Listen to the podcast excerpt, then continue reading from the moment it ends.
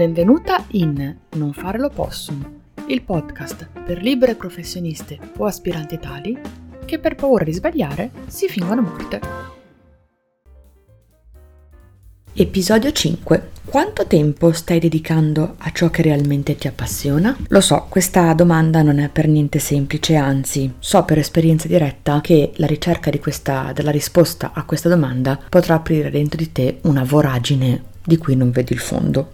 La prima volta che mi sono posta questa domanda è stata alla fine del primo lockdown del 2020, quando ho passato tutto appunto il periodo di lockdown a cercare di gestire le attività di qualcun altro che non era interessato di per sé a gestirle e a risolvere i problemi, ma solo a permettermi vomitarli addosso a qualcun altro. Mi sono resa conto di non avere più un proposito, di non avere più un obiettivo chiaro e soprattutto di star sprecando tutte le mie energie e le mie risorse, senza dimenticare che a quel punto mi sentivo totalmente infangata in una situazione in cui non mi rispecchiavo assolutamente più. Ti confesso che ho pensato che non ne sarei mai riuscita. Infatti alle mie amiche continuavo a ripetere ma io ci muoio qua.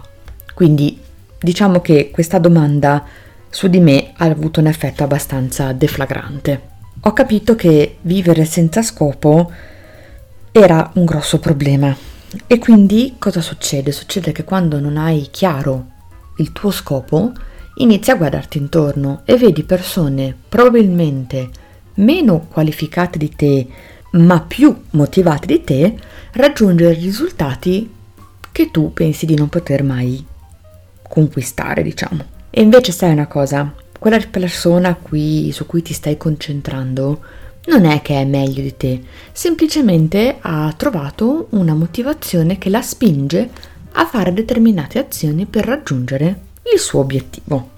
Così tu continui a concentrarti su quello che stai sbagliando, mentre la persona che stai fissando si sta concentrando su come raggiungere l'obiettivo che si è prefissata.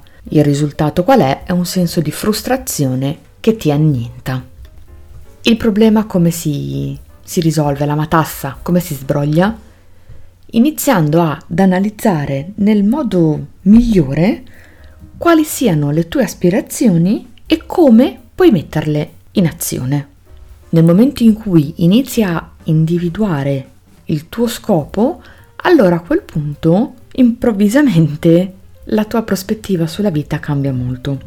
Prima di tutto inizi a ottenere molte più opportunità, ovvero riesci a vedere tutte le opportunità che fino a questo momento non riuscivi a individuare. Come seconda cosa, più hai chiaro dove stai andando, più riesci ad agire con consapevolezza. Facciamo un esempio pratico, mettiamo che da qua a sei mesi tu voglia lasciare il tuo lavoro da dipendente e aprire il tuo centro olistico. Prendiamo un esempio simbolico.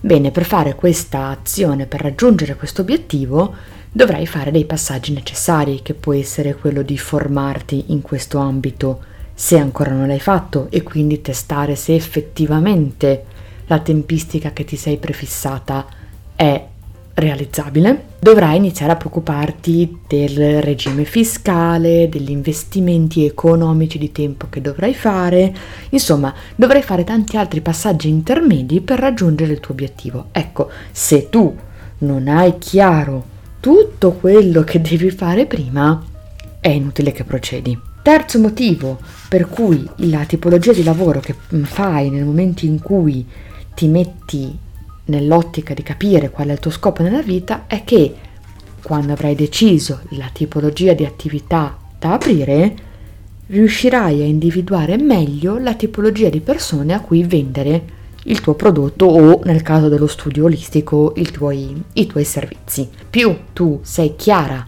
su te stessa, su ciò che sei, cosa fai e come lo vuoi fare, più le persone questo lo percepiscono, altrimenti la confusione regna sovrana. Quando c'è confusione va da sé, non c'è chiarezza e quando non c'è chiarezza i tuoi obiettivi cambiano costantemente nel tempo, cambiando priorità, cambiando dimensione, cambiando frequenza, di conseguenza non riesci mai a crearti un piano che funzioni realmente in base a quello che tu vuoi raggiungere.